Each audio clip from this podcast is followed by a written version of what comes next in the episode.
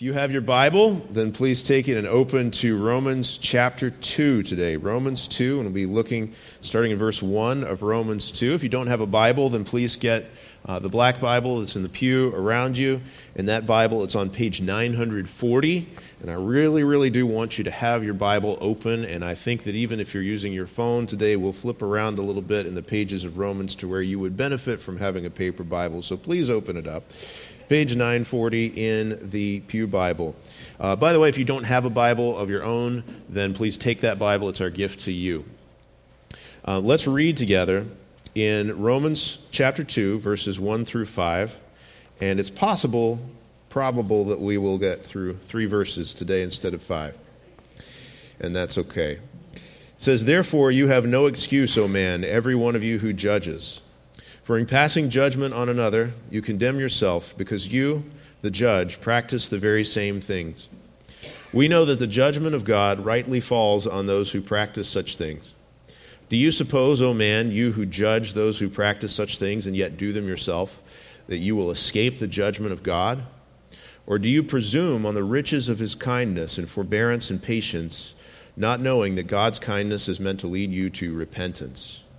But because of your hard and impenitent heart, you are storing up wrath for yourself on the day of wrath when God's righteous judgment will be revealed. Right now, uh, in Afghanistan, there's a lot to say about Afghanistan, but if you are there and you're trying to get out, the way to get out is to get on one of those airplanes at the Kabul airport. And I would imagine that those who make it onto an airplane have a really big sense of relief. Now, there's got to be a lot of other emotions there too, especially for those who are leaving the home, the only home that they've ever known, and going off with nothing to a new country and a new place and not knowing what will happen to them. So there's got to be a lot of feelings, but I would be sure that one of those feelings would be relief to have made it onto that plane.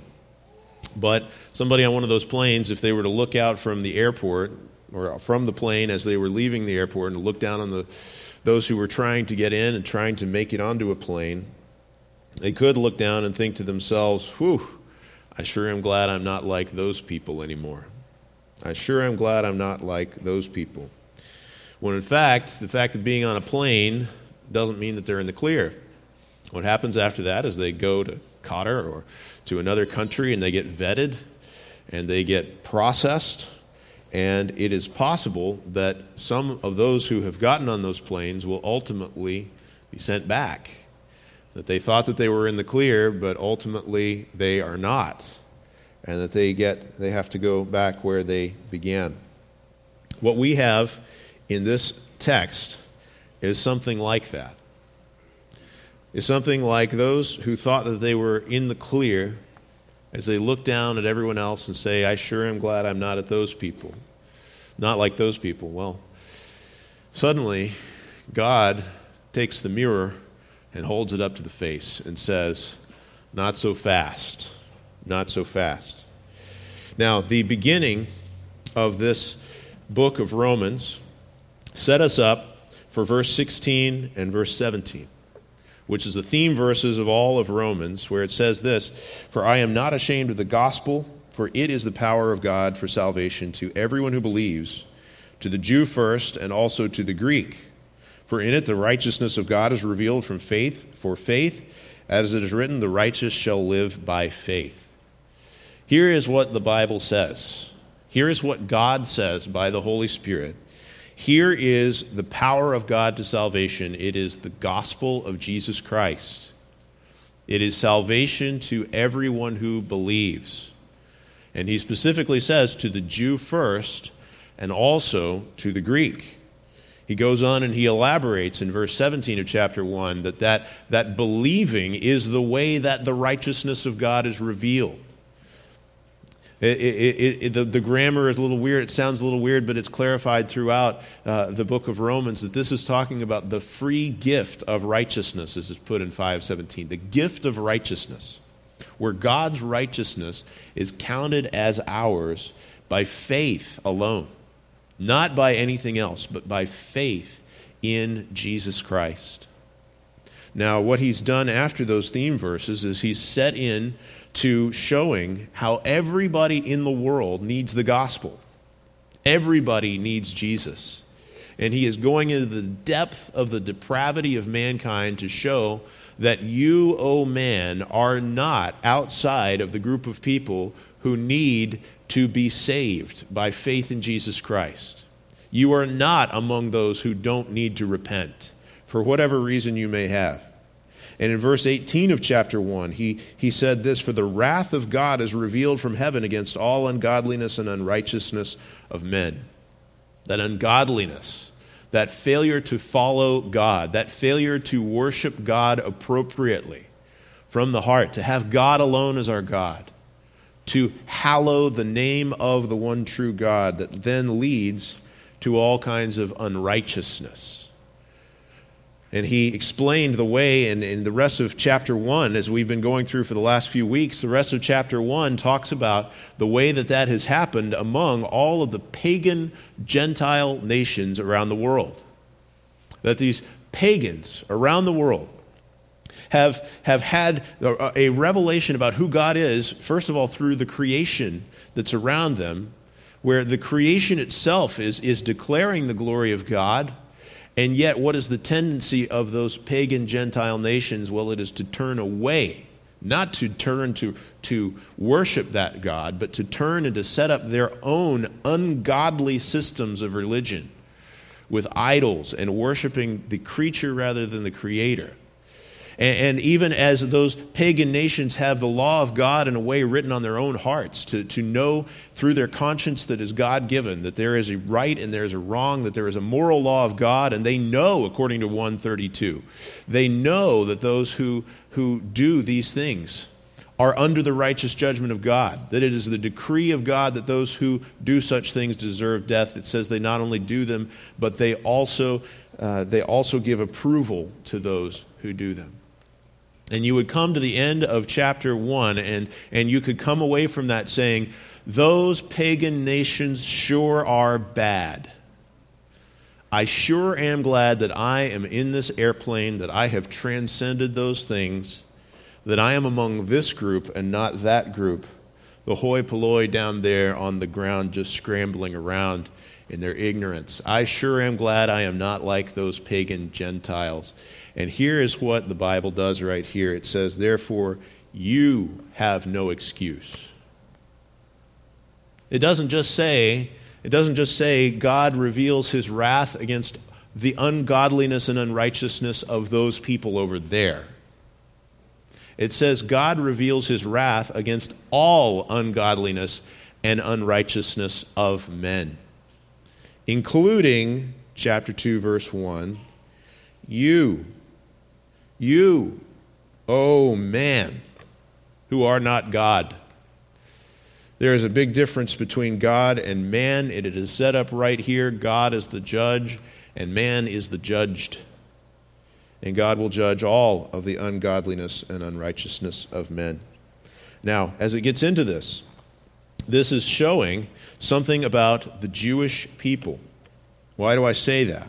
Well, remember, 116, I said this is the theme verse. I told you you're going to need to flip around in Romans a little bit. Because as we get to chapter 2, we're going to need to think about some of the context of, of the whole argument of, of Romans 1 through 11. But he says, I'm not ashamed of the gospel. The gospel is the power of God for salvation to everyone who believes, to the Jew first, and also to the Greek. Now, a major thing that Paul is doing throughout these first 11 chapters of Romans is he is showing that God deals with the Jewish people and God deals with the Gentile people the same. That doesn't mean that he has always done the same things with all peoples, but what it does mean is that God only saves people by personal faith in the Lord Jesus Christ regardless of it's whether, whether it's those people over there or these people over here, Gentiles or Jews, those evil pagans way off there or these really great people in the religious robes over here, this is what he is saying. It is by faith in Jesus that anyone is saved. The gospel is to the Jew first and also to the Greek, he said.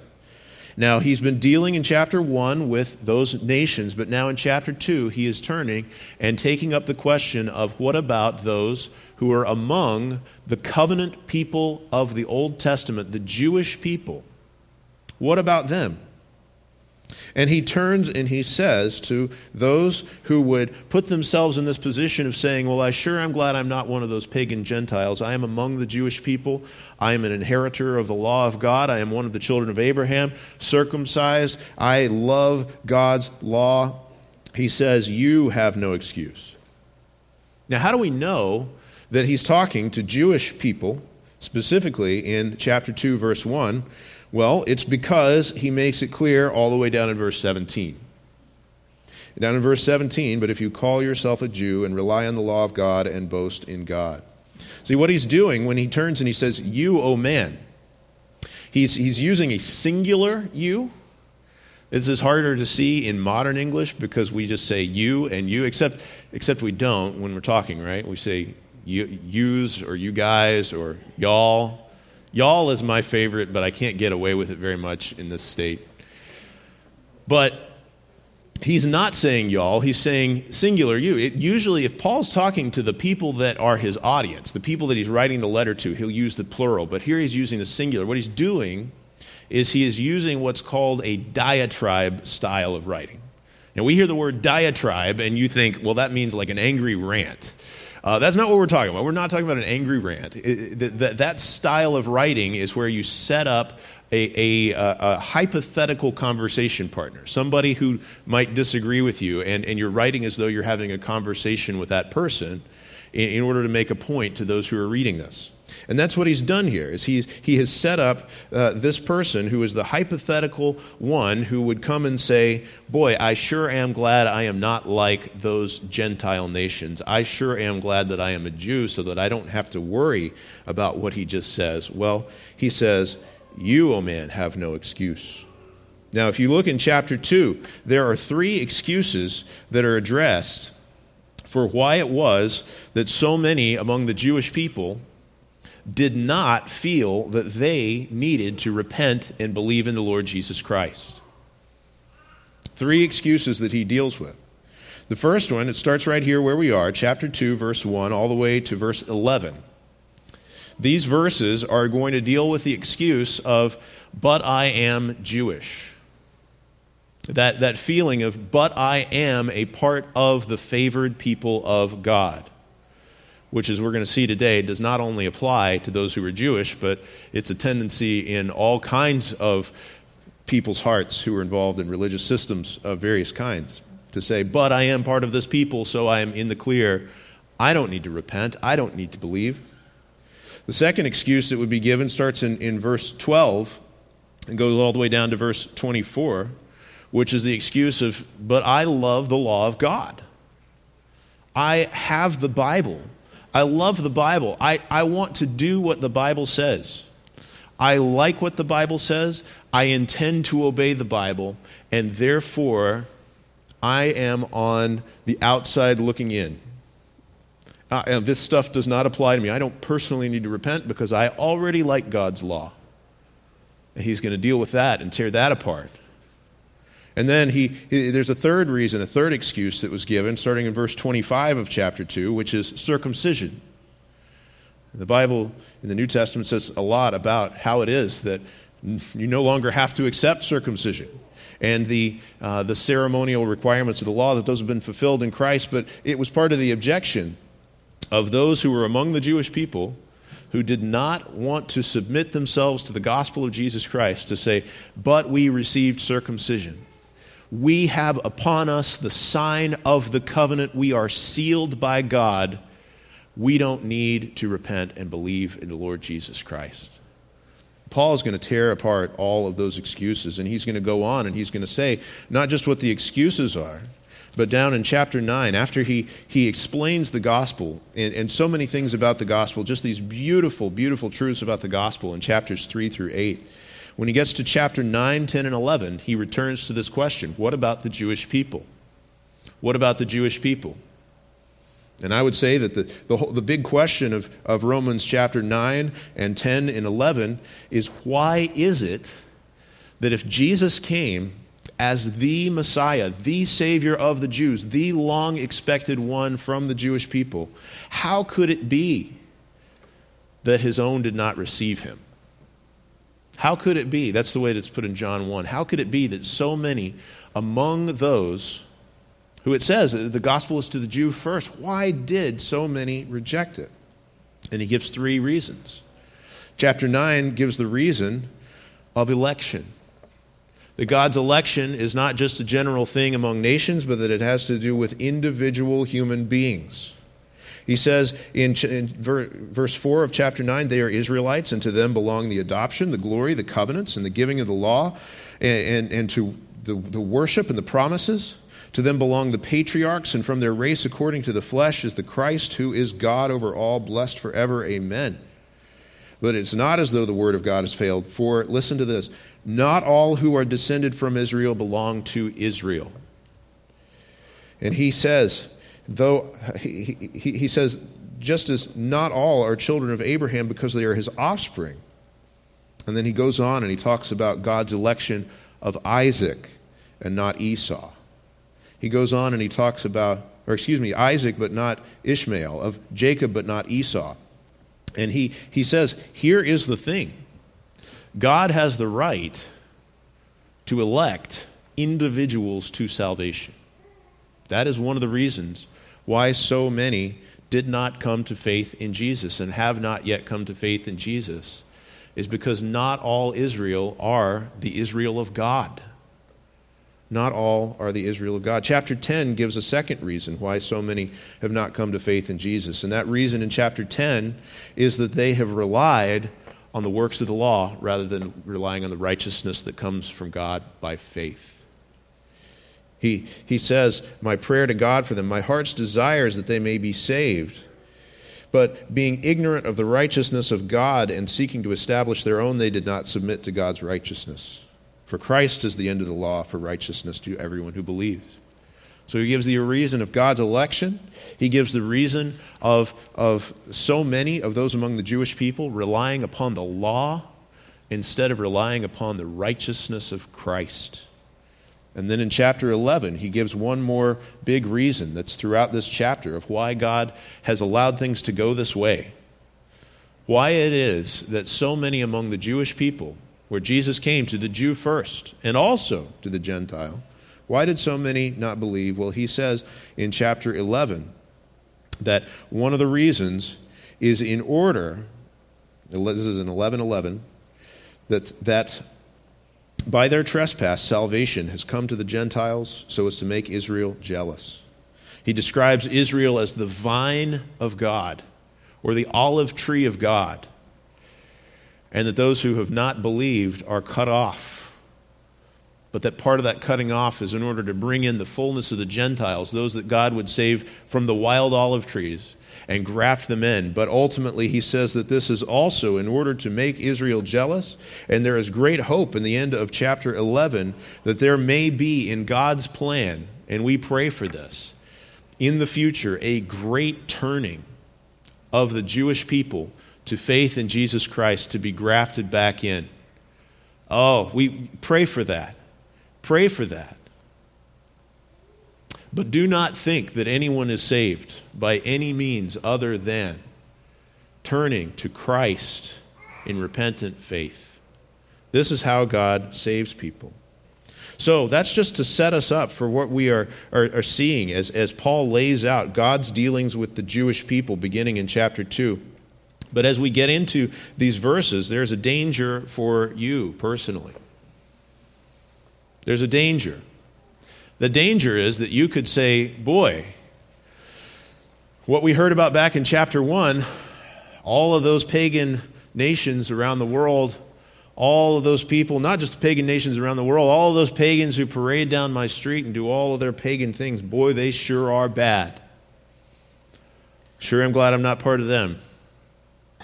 And then to get to chapter 2 and to say, boy, can you believe that after God had dealt with the Jewish people in such gracious ways for so long, that then they would send the, he would send the Christ through them, and then they, they, most of them would just ignore it? crucify the Lord of glory and then, then failed to believe after that and continued to seek a righteousness of their own.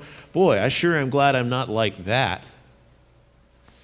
But you know what chapter 2 is going to do? Even though it's written primarily having to, to, to do first with Gentiles and then now in chapter 2 with Jews, the point is not to say, okay, we got the pagan nations over there, we've got the Jewish people over here, and the Baptists are in the middle and it doesn't apply to you. That is not the point. Paul's point here is to say all unrighteousness and all ungodliness of men has the wrath of God revealed against it, and our only hope is in Christ alone. This applies to you, O oh man. So don't come to this and say, Boy, I sure am glad I'm not like those people. And on that note, let's look at what it actually says. Okay? This applies to you, O man. O human being, O little not God person like me. Here's what it says Therefore, you have no excuse, O man. Every one of you who judges, for in passing judgment on another, you condemn yourself, because you, the judge, practice the very same things. What we have here is a speaking against nominal religion. We have here God, by His Holy Spirit, coming right out in very clear words and saying, You think to yourself that just because you count yourself among the religious people that you will be okay. That is hypocrisy, and it'll be judged by God for all eternity. This is hypocritical religion. And when he says, therefore, in the very first word, therefore, he is not allowing that wrath of God that's revealed against ungodliness and unrighteousness to not apply to those who count themselves among the religious. He is saying, therefore, it has to do with you too. Oh, religious person. Oh, religious person. Now, first thing that he shows us, verse 1, is this self indicting judgment self indicting judgment. He says, Oh man. Now, when he says, You have no excuse, there's lots of excuses that people come up with. Lots of excuses why maybe I personally am exempt. Sure, I can see why that guy over there needs to repent and believe in the Lord Jesus Christ. Boy, they really need Jesus. But I'm all right. I'm already in the clear. Well, he says, you have no excuse, whatever excuse it is that you may have. Whether it has to do with being among this people, whether it has to do with trying to follow the law of God, or having received a mark of being among the covenant people of God, whatever the reason is, he says, You have no excuse. And who is he talking to? He says, Oh, man. And when you see that word, oh, it is, oh, there is a weeping that's built into the words of the Holy Spirit that Paul wrote down here. This is, oh, this is, this is not Paul delighting to say, oh, I gotcha. No, this is Paul saying, woe is me. I am sad to tell you this. And he says, man, he is contrasting us to God. You know who God is? Oh, God is a spirit infinite, eternal, and unchangeable, and his being, wisdom, power, holiness, justice, goodness, and truth. And you know what you are? Not that. Oh, man. We have no excuse. And he says in particular, you have no excuse, every one of you who judges. Now, what kind of judgment is he talking about? He explains it for in passing judgment on another, you condemn yourself. Why is that? Because you, the judge, practice the very same things. What are those very same things that he's talking about? Well, he's talking about Romans chapter 1, verses 18 through 32. Things like failing to worship God as God ought to be worshiped, which is called ungodliness. Things like sexual immorality, Things like, well, all manner of unrighteousness, evil, covetousness, malice, envy, murder, strife, deceit, maliciousness, gossip, slander, hatred of God, insolence, haughtiness, boastfulness, invention of evil, disobedience to parents, foolishness, faithlessness, heartlessness, ruthlessness, and not only doing such things, but giving approval to those who practice them. He says, Did you come to the end of chapter 1 and say to yourself, Boy, those people are bad, and yet not examine yourself? Are you passing judgment on others, and yet you yourself would practice these same things? Some of these things, you don't have to spiritualize it or, or go to any kind of, of a different way of interpreting these words at all. There is things like gossip. Gossip is right there. And he says, Oh, would you condemn others and practice gossip? Woe to you, O oh man. Woe to you. Things like disobedience to parents, things like not having mercy those things that are just straight, they're right there, and they're evil. And then Jesus pointed out that it's even deeper than that. You might have heard the word murder on the list and thought to yourself, well, I'm exempt from that one. And Jesus knew that most of the people he was preaching to thought the same thing. And he said, You have heard it said, You shall not commit murder, but I say to you, whoever hates his brother in his heart shall be guilty before God. You've heard it said, you shall not commit adultery. Those who, who look at those things about the sexual immorality and say, boy, this really speaks to what's happening in America right now. I sure am glad that this shows us that those people are wrong. And then to go off in their hearts and to lust after others and to bring up images of others, to do all, so much. All of these things where you could say, I know the right path and I'm going to proclaim the right path and I'm going to condemn those who are on the wrong path.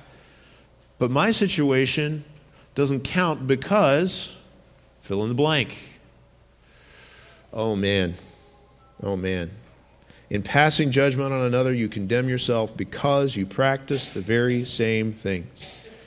Now, I have to ask here does this verse, does the Bible in general, say never to judge? The answer to that question is a plain no. The Bible does not say never to judge anyone for any reason. Well, how do I know that? Well, Jesus, the very same Savior who came and said, Judge not that you be not judged, he clarified that with additional words, but he's the same Savior that said, Do not judge by appearances, but judge with right judgment. Hear that? Jesus actually commanded judgment but not wrong judgment, right judgment. One of those places that's clarifying is 1 Corinthians 5:12 where Paul says to the church in Corinth, "What have I to do with judging outsiders? Is it not those inside the church whom you are to judge?" He says it directly.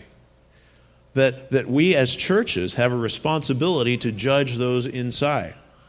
Now, that doesn't mean that every time you come to church that you need to be on eggshells, that everybody is judging you. That's not the feeling. That is not what the Bible is teaching. It is this, this idea in the context of 1 Corinthians 5 and Matthew 18 and various other places in the scripture that we have a responsibility to look at the fruit in each other's lives, to, to rejoice when we see spiritual fruit being borne in each other's lives, to thank God for the evidence of grace in each other's lives. And if there is the sad situation where someone ceases to be a fruit bearing Christian, where there is not the fruit in their lives that gives the evidence of genuine repentance and genuine faith in Christ, then we're given the responsibility to deal with that. And if necessary, if there fails, if there fails to be repentance and fruit, to, to remove them from membership, as it's put, well, it's not quite put that way, but that's, that's what it's uh, saying in Matthew 18 in Jesus' instructions. Oh, and that seems like a hard thing to do, and that's why Jesus says about that very action where two or three are gathered, there I am among you. Jesus actually said that not to just encourage us when nobody shows up to church. He said that to encourage us when he gives us the very, very difficult task of saying, we can no longer affirm that this one who we thought was a brother in Christ is. we cannot continue to keep them in our membership. Oh, that, that is a hard thing. We know that's a hard thing. We know that's a hard thing. But that's part of the judgment that God gives us to exercise. The warning here is not to never use judgment. The warning here is not to be a hypocrite. The warning here is not to say that we will judge others while we ourselves are immune to that. Here's the way Jesus put it in Matthew 7 Judge not that you be not judged, for with the judgment you pronounce, you will be judged. And with the measure you use, it will be measured to you. Why do you see the speck that is in your brother's eye, but do not notice the log that is in your own eye? Or how can you say to your brother, Let me take the speck out of your eye, when there is the log in your own eye? You hypocrite. First take the log out of your own eye, and then you will see clearly to take the speck out of your brother's eye. Now, do you see what Jesus is saying? He does not say, There is never a time when you should take the speck out of your brother's eye. What he does say is that if you are all about taking the speck out of your brother's eye and you will not let your brother take the speck out of your eye, then you stand condemned. You are walking in hypocrisy. One of the, one of the reasons that being a part of a church is so important, not just watching church on TV, but being a part of a church, is so that we can have others who are looking into our eyes to help us take the logs out of our eyes. And, and as Christians who are led by the Spirit, we need to rejoice at the rebuke of a righteous man that God would use to correct us. We need to be glad when our brother and sister in Christ sees the log and points it out to us, which we probably knew about anyway. And yet we had all those kinds of excuses in our hearts for why it was probably okay for me, even though it wouldn't be okay for him. It is a blessing from God to have people help us with that and when we are open to that kind of a thing where we are bearing one another's burdens and growing together in Christ, when we do that, then part of that is also to take the speck out of our brother's eye. Not in hypocrisy, but in love. But what's spoken of here in chapter 2, verse 1 is that hypocrisy. That feeling, God has put me in this world and made me part of his people, and now my task is to point out where everyone is wrong. Boy, some people really, really think that that's a great spiritual gift. The spiritual gift of judgment. That's not a spiritual gift. And if you think to yourself, oh man, I can pass judgment on others, I, I am exempt from submitting to this portion of the law of God because I am so good at pointing out where other people break that portion of the law of God. You need to repent and you need to believe in the Lord Jesus Christ, who himself bore our sins on the tree so that we might die to sin and live to righteousness. Repent and believe. So, in this hypocritical kind of religion that it's talking about, he says, You have no excuse for judging others. Now, this kind of a judgment, this kind of a judgment, is one that doesn't even realize so often that it's happening. Those, those that Jesus spoke to, he would call them a wicked and adulterous generation. And they would say, How are we wicked? How are we adulterous? We're not going around doing the wicked things that all those wicked people do. We're not committing adultery. But Jesus was calling them an adulterous generation not just because their hearts were drawn to other women besides their wife, but because their heart was drawn away from God. It was a facade. It was a facade that was set up in order to try to put up a wall between their own hearts and God. You know that can happen? You know, that the human heart the, the unregenerate human heart that has not repented and believed in the Lord Jesus, that has not been born again, you know what the human heart does all the time in that lost state is it tries to build up these barriers between itself and the righteousness of God. Barriers that would protect it from the judgment of God, barriers that would protect it from the light of God. Jesus said that, that those, uh, those who don't believe, that they, they're hiding in the darkness so that they won't come into the light lest their evil deeds be exposed. Now, we're familiar that, that it's very common for lost people to want to hide from that by having all kinds of arguments about maybe God doesn't really exist because of this. Maybe I don't have to believe in Jesus because I think that all religions are the same and I, I, I think I'm pretty good. We're, we're, familiar with those kinds of arguments of those outside. Did you know what the Bible teaches? That getting involved in religion can also be a way to build a wall between the human heart and God this way of saying, I do not have to be exposed in my sin. I do not have to repent of my sin because I am a member of the church. I'm good. I do not have to be exposed in my sin because I grew up in church. I've always affirmed the facts of the Bible. In fact, there's never been a new birth there has never been a repentance and a faith upon the Lord Jesus Christ alone. In verse 2, he says, We know that the judgment of God rightly falls on those who practice such things. The judgment of God rightly falls on those who practice such things. He's talking here, he talked about self condemning judgment, but then there is self condemning practices. Self condemning practices. Here's, here, here's the thing there were those among the Jewish people in that time, and there are those among the Jewish people in our time, and there are those in the Christian world and in Christian churches in our time who, for whatever reason, think that they get a pass to sin. You know what this is, is called, in theological terms? It's called antinomianism. Have you ever heard that term? Some of you really have. Some of you might not have. Noma, nomos that has to do with the law, anti is against, and it's this idea, antinomianism is, is this idea, well, if I profess faith in Jesus, then I no longer have to obey what God says.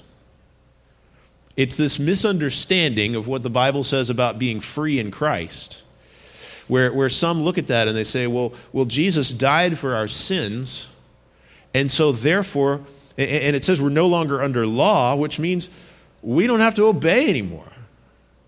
We are no longer bound to obey the law of God because Jesus has set us free. This is speaking against that directly. It is saying we know that the judgment of God rightly falls on those who practice such things. Do you hear that? There, now, uh, among the Jewish people of, of Paul's day, and keep in mind, Paul was one of those people. He had been so jealous for his Judaism and so, so zealous about, about God that, uh, that he was willing to go and persecute Christians.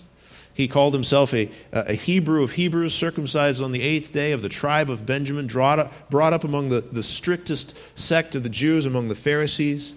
He knew this. He knew this from personal experience.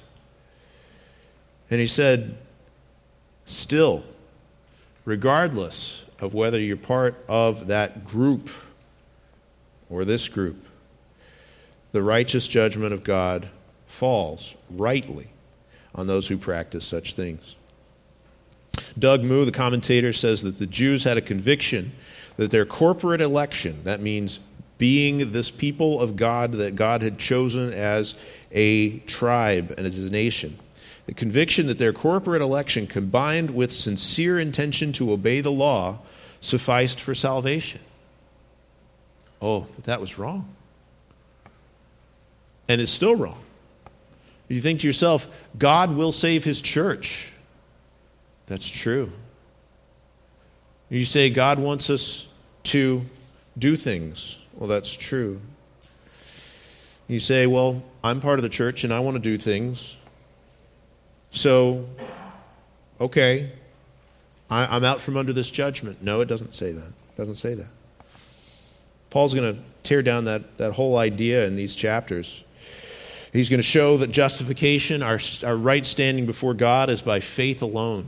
It's given by God's grace alone, through faith alone, in Christ alone. He's going to make that so, so clear, starting in chapter 3, verse 21. Paul doesn't deny that there's an advantage for the Jews. He says, in fact, there is a great advantage. He says in chapter 1, what advantage has the Jew? Uh, uh, what, what value is circumcision? Much in every way. To begin with, the Jews were entrusted with the oracles of God. He says a lot of those other advantages as well in chapter 9 and in chapter 11. Given the law of God, Christ is from their seed. Among the people of Abraham that God had worked in so much, there are so many advantages but those advantages do not exempt them from the need to repent and to believe. Guys, the advantages that you have do not exempt you from the need to repent and to believe in the Lord Jesus. Matthew chapter 3, John the Baptist, says he saw many of the Pharisees and Sadducees coming for baptism, and he said to them, You brood of vipers. Who warned you to flee from the wrath to come? Bear fruit in keeping with repentance, and do not presume to say to yourselves, We have Abraham as our father, for I tell you, God is able from these stones to raise up children for Abraham. Even now the axe is laid to the root of the trees, and every tree, therefore, that does not bear good fruit is cut down and thrown into the fire. You see, this is, this is why God sent John the Baptist. This is why God set up baptism even before Jesus had come, is this sign that each individual must personally come to a place of repentant faith in the Lord. It is not enough to be among that people. It is not enough to possess the law, to possess circumcision, to possess all kinds of advantages. Each person must personally, as Jesus put it, be born again by the power of the Spirit. That's why, why, why the first sermon that's preached in the New Testament repent, for the kingdom of heaven is at hand. John the Baptist preached that. And then the first sermon out of the mouth of Jesus repent, for the kingdom of heaven is at hand. Each person must personally repent. Now, there's a feeling among so many, well, God would not be right to judge me. I am exempt.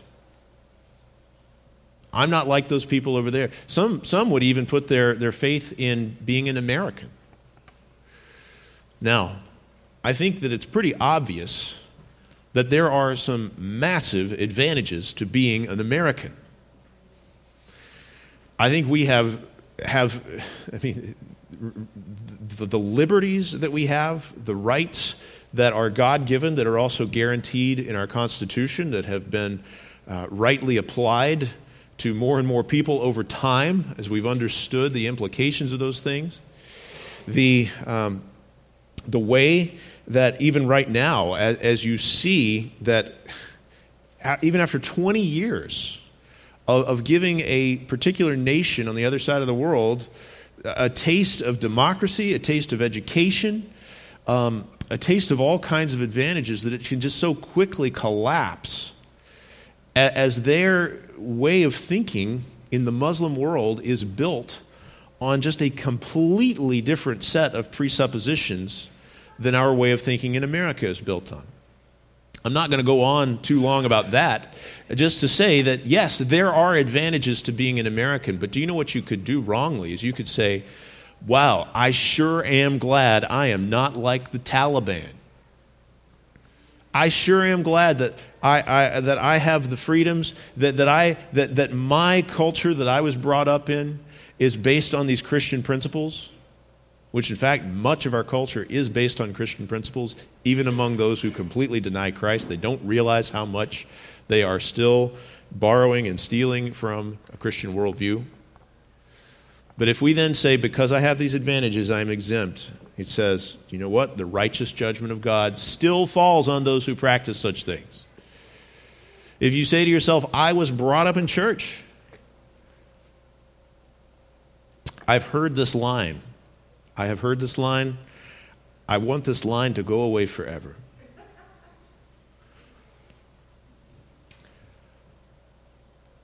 This just is my church. I was brought there from the time that I was a baby. I was in Sunday school as a kid. I was in the youth group. I went off to college and I came back and I was still in the church. Somewhere along the line, I got baptized.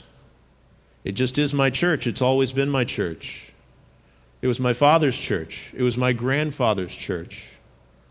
Our family's names are on the old stained glass windows. And, Pastor, you're going to tell me that I need to repent? I'm saying this not with any sense of joy. I'm saying this with the same kind of agony. Oh man, I'm thinking of people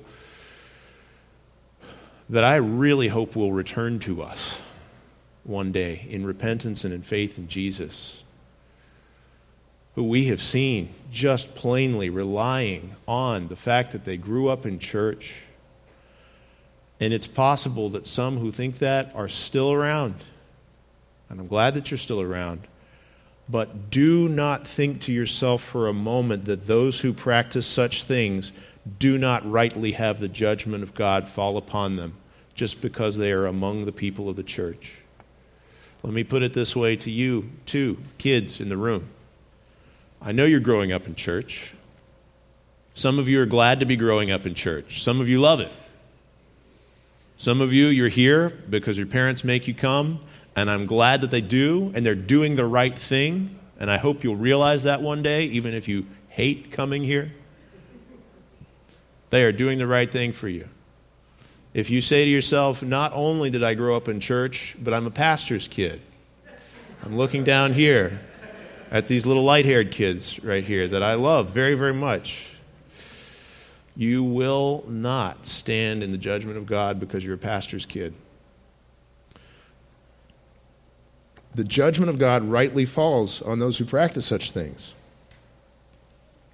The call is to repent, to believe in the Lord Jesus Christ and not to say to yourself, I'm just in that group. I'm okay. I'm exempt. You are not. Oh, man. He goes on and he talks about a self destructive confidence in verse 3. Do you suppose, oh man, you who judge those who practice such things and yet do them yourself, do you suppose that you will escape the judgment of God? The answer there is obviously no.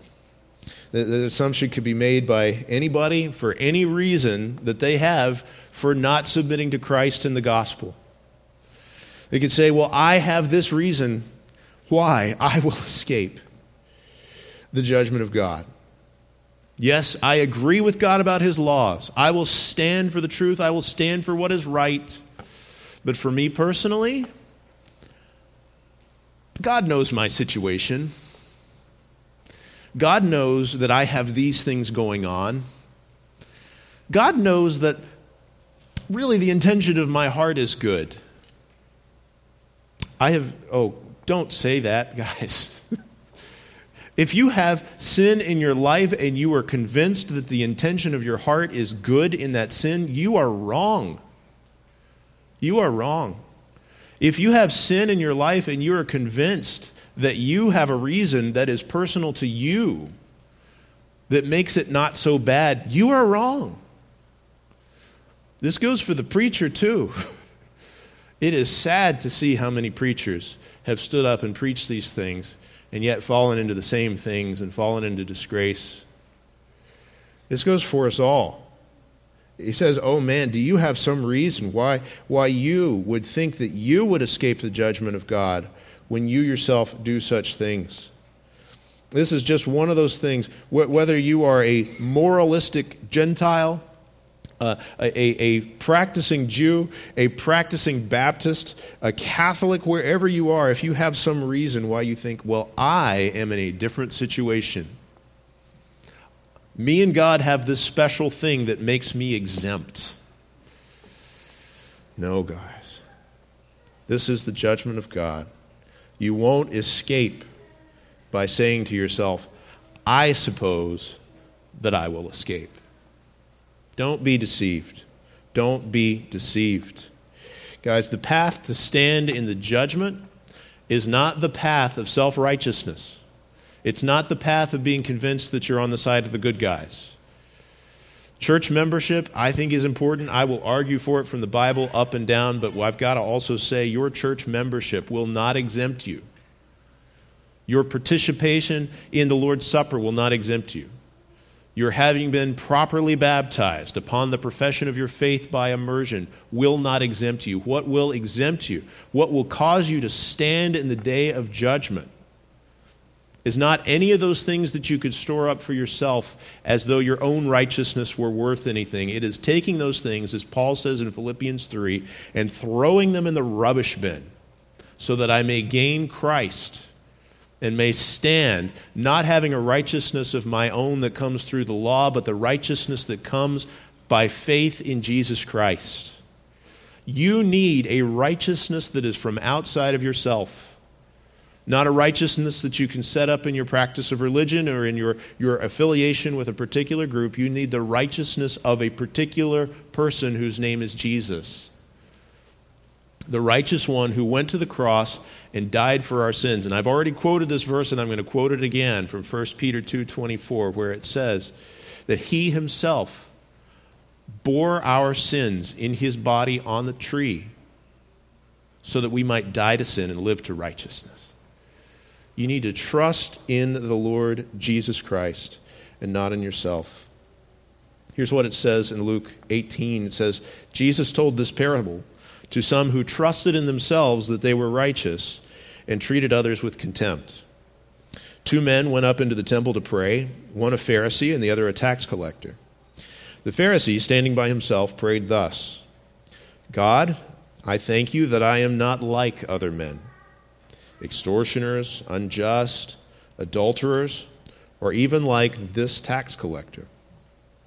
I fast twice a week. I give tithes of all that I get. But the tax collector, standing far off, pointed his eyes up to heaven and beat his breast, saying, God, be merciful to me, a sinner.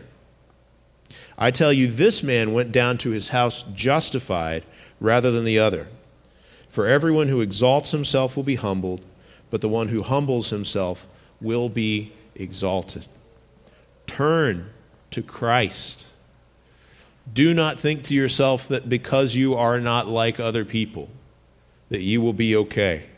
It is the one who beat his breast and called out to God in repentance and in faith, Be merciful to me, a sinner. He is the one who became right with God and whose name was written in the Lamb's book of life, who will stand in the day of judgment when the Pharisee who thought everything was okay will come under the judgment of God rightly.